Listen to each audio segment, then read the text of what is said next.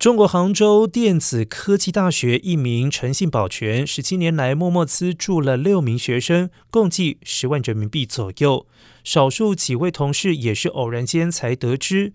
同事称，当保全工资不高，而且诚信男子来自农村，也有家庭负担。这些年资助这么多学生，让大家都是非常敬佩。